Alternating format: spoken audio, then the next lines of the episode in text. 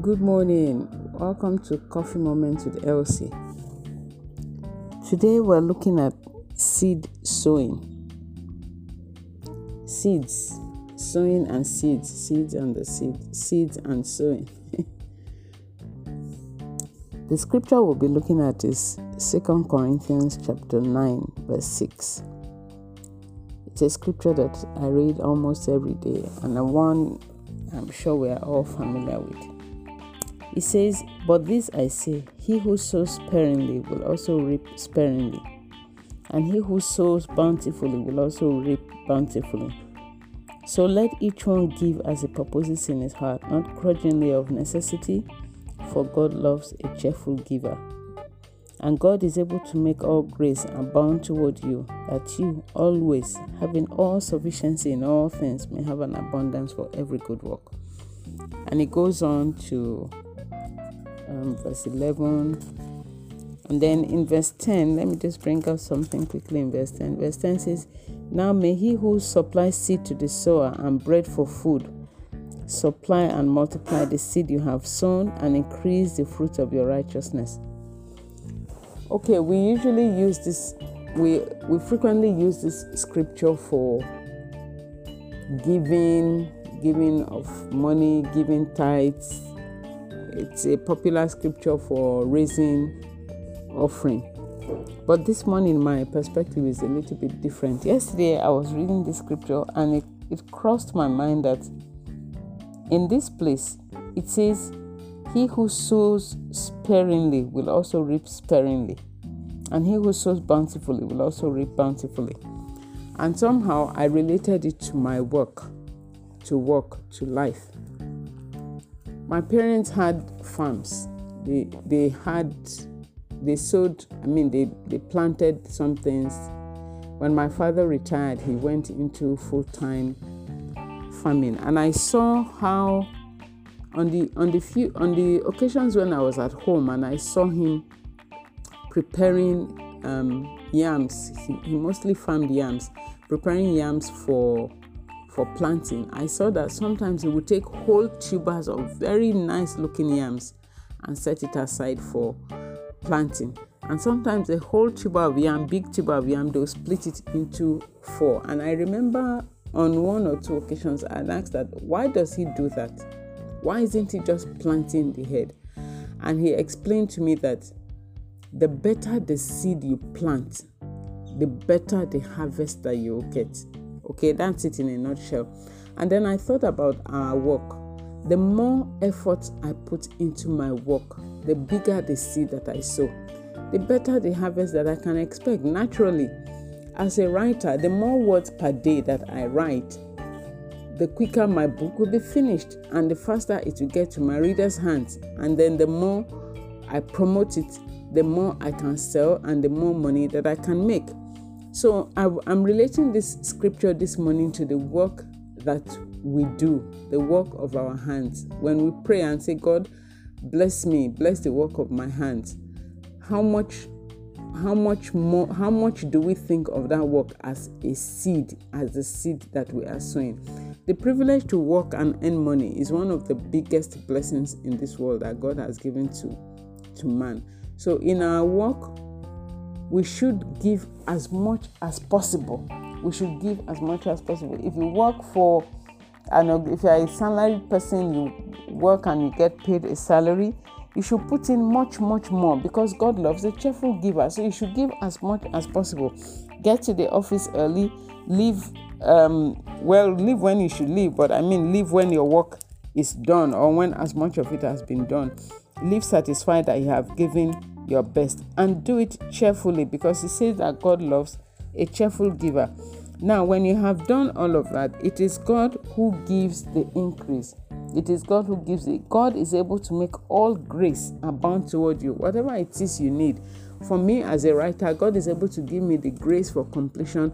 God brings more jobs my way, He brings more ideas my way to write in my books.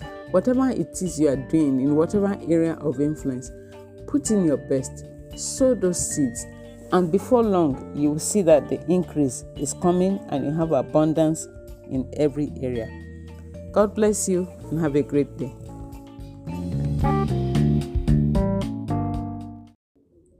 Good morning and welcome to Coffee Moment with Elsie. This morning I want to talk about standing still versus movement. Standing still versus movement.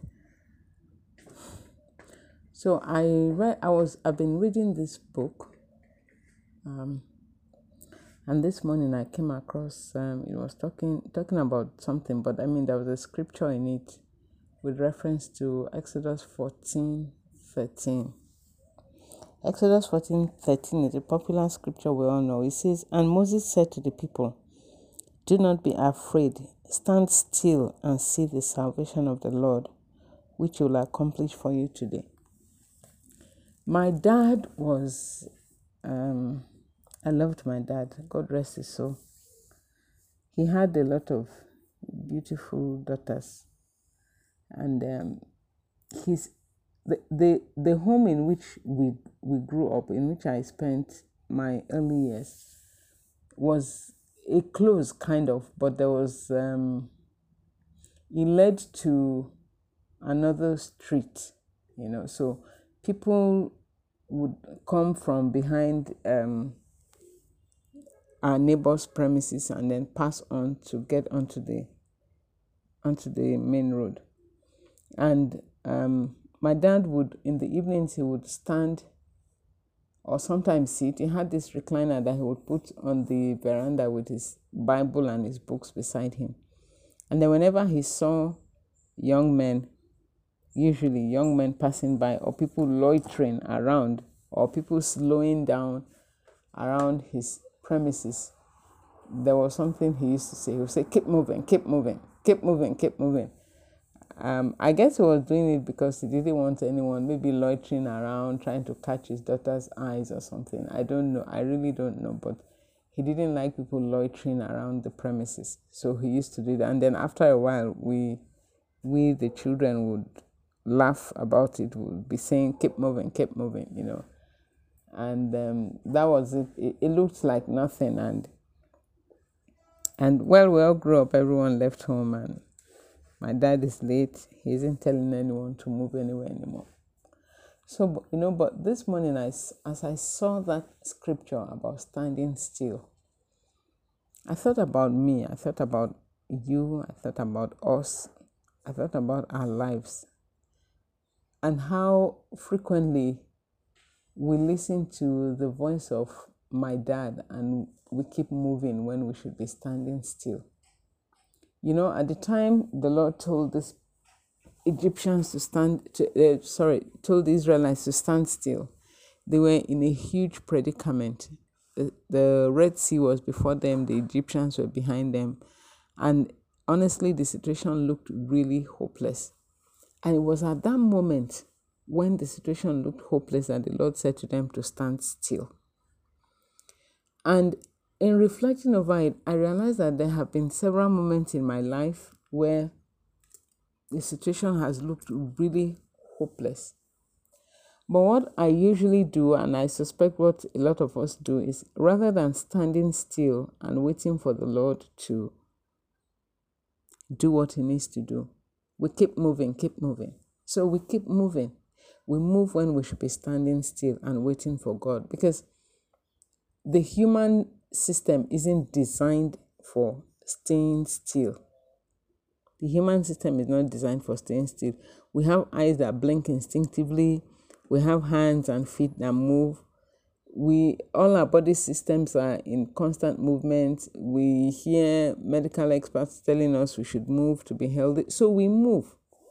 But sometimes we should ask ourselves, should we not just stand still still in our hearts, still in our minds, still in our trust, still in our belief, and wait for the Lord to do what it is He needs to do. The Bible in Ephesians 6 tells us that having done all, you stand. So this morning, I want you to ask yourself, Lord, have I done all?